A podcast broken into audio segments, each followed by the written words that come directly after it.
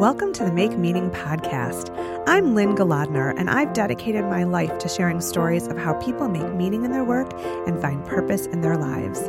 On this podcast, we're going to talk about some of the great ideas and activities people do every day to make the world a better place and provide inspiration for others. So much of the meaning we find comes from interacting with great people, developing relationships that are mutually beneficial, and doing work that inspires everyone. I hope you'll be inspired by the people you meet here. We all need to find a way to make meaning in the mundane.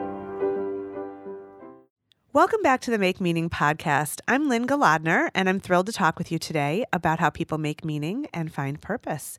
Our next guest is Stacy Dockins, a yoga teacher in Texas whom I met years ago when I specialized in public relations for yoga businesses. We never worked together, but I participated in a weekend workshop with many of Stacy's students, and we've been connected on social media for the better part of a decade.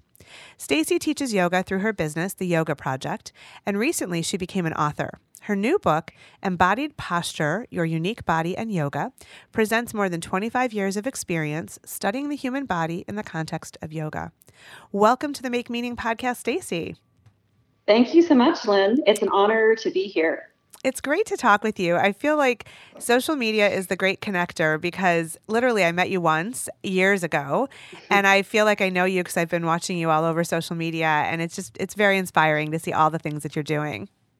Thank you. It's so true. I often think about that with social media. Um, it, you know, we can look at it in such a negative light, but I was thinking about that. I was like, I know Lynn, sort of. yeah, right. Sort of know her.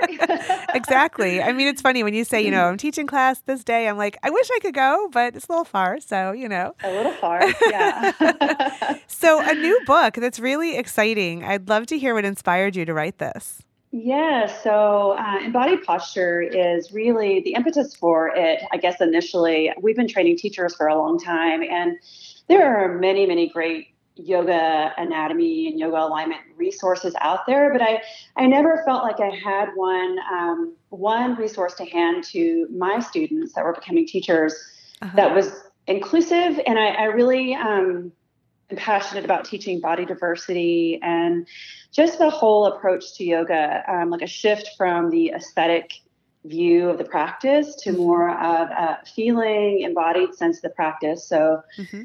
that's where it started. And then I kind of just, um, you know, got my courage, I guess, a couple of years ago just to get it going. And it finally, finally came to fruition. That's awesome. And what kind of responses are you getting about the book?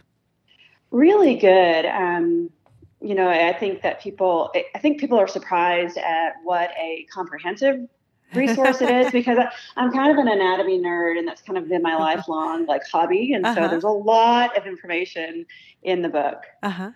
That yeah, is so it, cool. Yeah, and more and more today in the yoga community, we're getting this wave toward moving away from just the uh, its aesthetic importance of the practice and uh-huh. all being posture driven and um, back into um, just more intelligence, you know, from the perspective of how we move our bodies and then also using it more more and more as a true mindfulness practice. Yeah. Yeah i actually wanted to ask you about that because you know for a long time i specialized in working with yoga businesses. And so um and i've practiced yoga for a really long time but i feel that there are trends moving in different directions. And so i'm wondering what you've seen um, as the evolution of both the yoga business, but also um, in students and why and how they're coming to yoga? Have you seen any mm-hmm. changes mm-hmm. over the years? Yeah, well, as far as the student, I think that, you know, yoga was, and it still is obviously very trendy, but for a while there was the big, big wave of, um, you know, the aesthetic driven um, you know, tendency in the practice. And, you know, there's all of the, you know, top uh, clothing brands in the fitness industry are very uh, geared toward yoga. And so I think it was very, very trendy. And although it is still trendy, I see people kind of coming around to uh, wanting to be more intelligent with their practice and not doing it just for just for the physical aspect, which I think that's totally okay just to do it for the physical aspect sure. as well. Yeah. But I, I think that as more and more information comes out, you know, kind of blending uh, this idea of physical therapy and biomechanics and the science of mindfulness with yoga. I think people are desiring that more than ever now.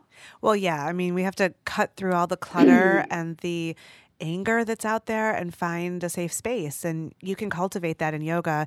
You don't have to go away from the world. You learn how to do that inwardly, which is such a powerful tool. I think everybody mm-hmm. can benefit from, you know. Mm-hmm. Um, mm-hmm. So, you know, as the yoga industry has evolved, um, you guys have three studios, is that right? yes, Texas? we do. Yes. So, how have you, um, you know, I guess, what have you seen as an entrepreneur, as a business owner, in the need to evolve your business? as the industry ev- evolves as well as the needs of your students you know um, mm-hmm, how have you met mm-hmm. those those changes mm-hmm.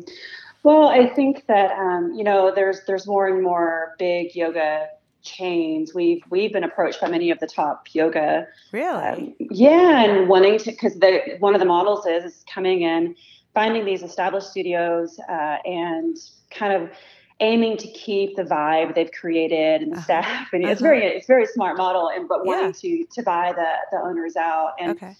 yeah, um, so I think you know, as that happens more and more, and you know, there's uh, the co- big CorePower uh, corporate chain, and we uh-huh. ha- we actually have a CorePower that opened just a few minutes down the sidewalk from us oh in our Fort Worth location.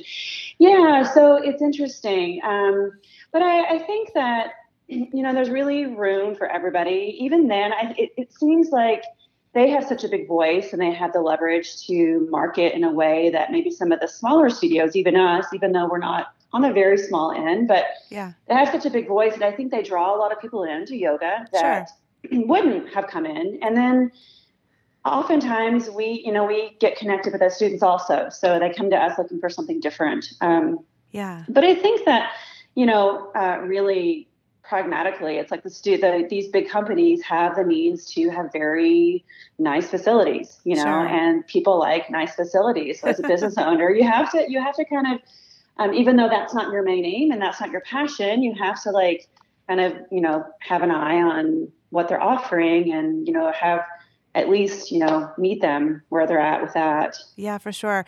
You know, it yeah. is interesting because, um, you make some really good points. I mean, I've always felt I'm in PR and marketing and business communications, and um, there's enough to go around. You know, so while mm-hmm. I know mm-hmm. tons of people in this industry, and all of them could do a great job, um, we each bring our own thing to the table and we couldn't possibly serve everybody who needs these services. So mm-hmm. you have to have enough competition to meet all the demand and to bring your unique stamp or your unique way of doing things to uh, to people who are looking for that. And and so I think that's really smart and healthy to look at it as there's room for everyone. And mm-hmm. if you mm-hmm. just be in your integrity and you um, do it the way you meant to do it, then you'll be fine. You know, really. Yeah, yeah. I love what Oprah. I don't Oprah Winfrey. I'll, I don't know her words exactly, but uh-huh. there was a recent podcast she did, and she said you got to just keep running your race uh-huh. as hard as you can for you. I, love, I love that. Yeah. Yeah, I love that. That's really cool. Mm-hmm. Um, yeah. So now I want to ask I think you and your husband are partners in the business. Is that right? Yes.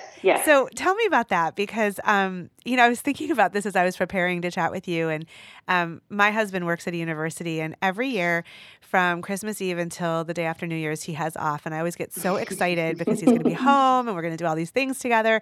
And then, you know, by, by January 2nd, I'm like, bye, go to work. nice to see you. You know, like, and I love him and we're great, but it's like 10 days is a long time to be together. Yeah. And so I'm wondering how you balance that and, and partner um, in life and in work.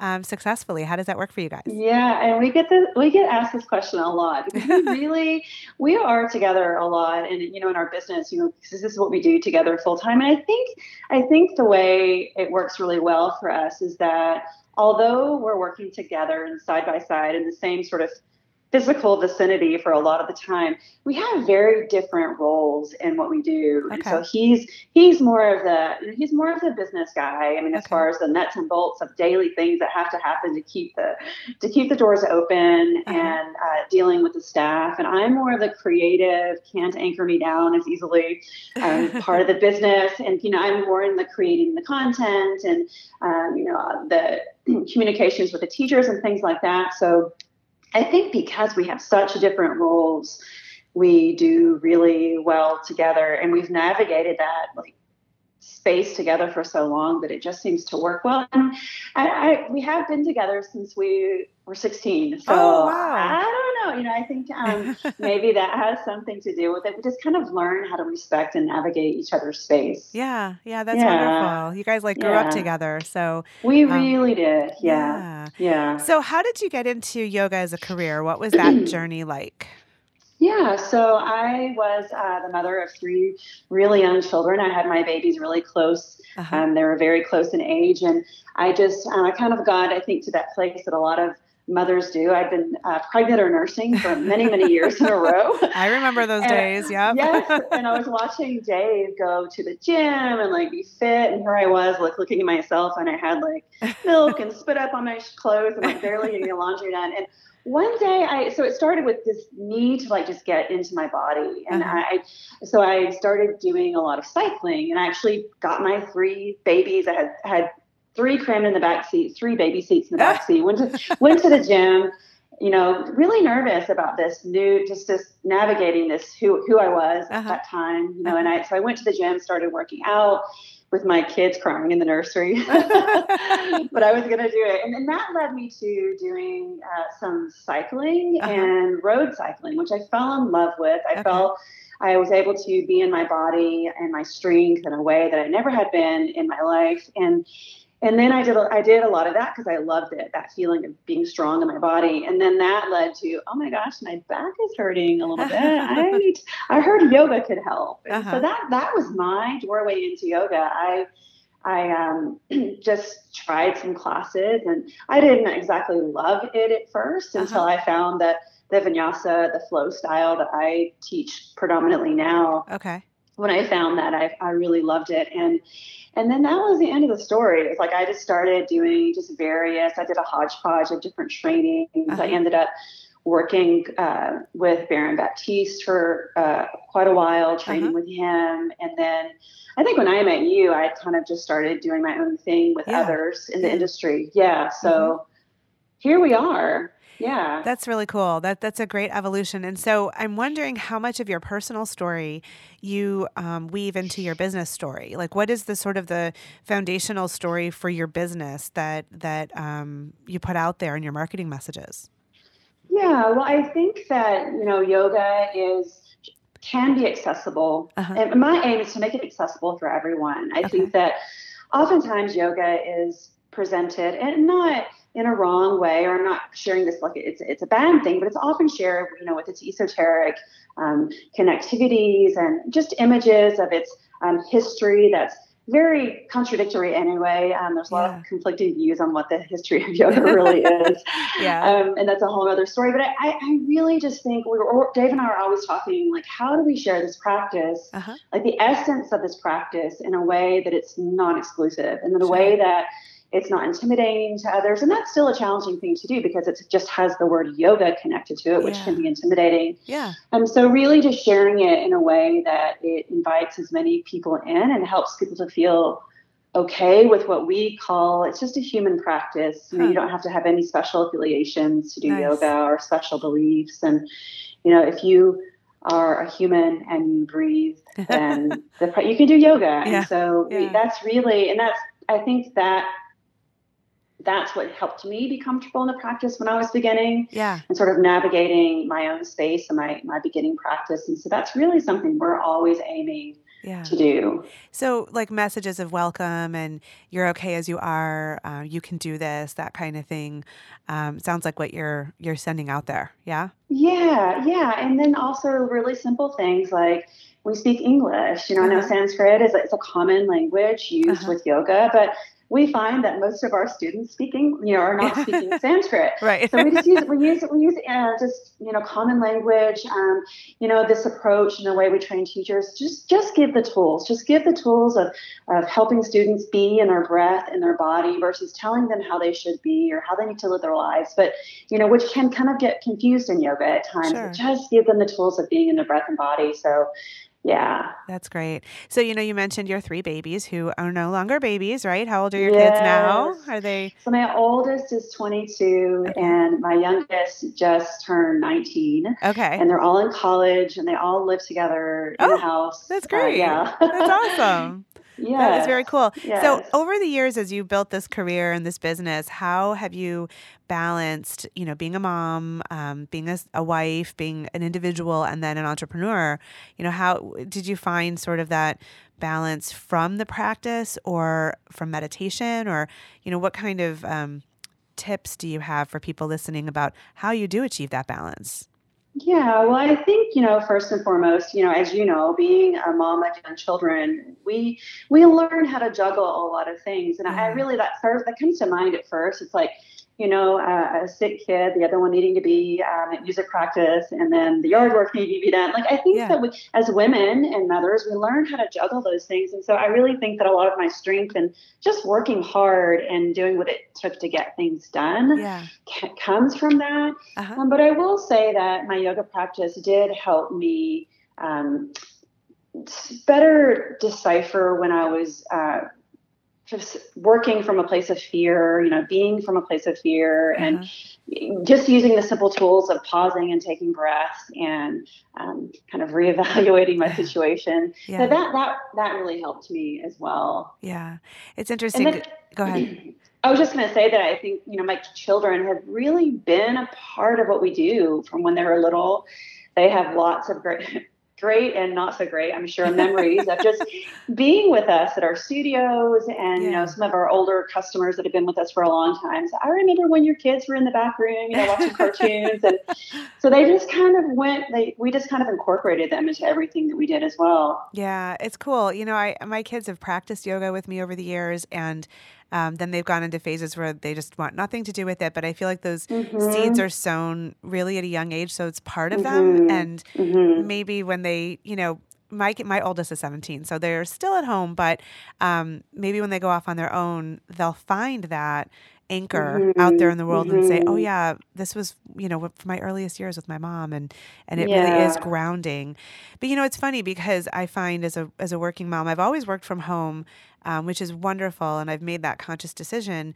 But I do work, and so it's about it, it's really a challenge every single day. You know, I um, mm-hmm. I have a, one driver in the house, and then he has lots of sports after school, and my next high school student you know, doesn't. So she needs a ride home from school. And if I'm in, in the middle of something with work mm-hmm. and have to tell her to go find a ride home, I, I mean, that guilt just re- rears its ugly head, you know, because mm-hmm. I think my first and foremost job is to be her mom and to be there for her. Mm-hmm. Um, mm-hmm. and then I say, well, she'll be fine. It's two miles and someone will drive her home and it'll work, you know. But it's like, it's really that sort of the devil and the angel in my head just having a little argument, you know?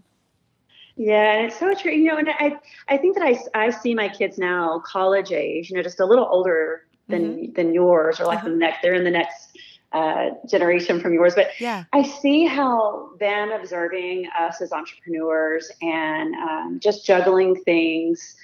I see how it's really serving them now. Like, I didn't yeah. know. I was like, how are our kids going to be? Like, they had these crazy yoga teachers for parents, and like, how is this going to uh, how is this going to play out in today's idea of success and society yeah. and all of this? And but I see where it's really served them. I see how they have these really creative little spirits and uh-huh. um, always thinking of ways to do things differently. And I think that comes from them observing us yeah. Yeah. being in that, just making it uh, just making it work however we had to, you know, yeah. entrepreneurial spirit. I love it. I love it. Yeah. yeah. It probably will have a very deep and long legacy. So that'll be cool to see it unfold. Yeah. Um, so, you know, I'd love to keep talking with you, but we're going to have to wrap up in a minute. And I want to get back to this notion of making meaning and finding purpose, which is what this show is all about. Um, mm-hmm. It's really what mm-hmm. I've I've been writing about my whole life. And so I wonder what um, advice you might have to share with our listeners about how to find your purpose, how to how to make what you're doing meaningful.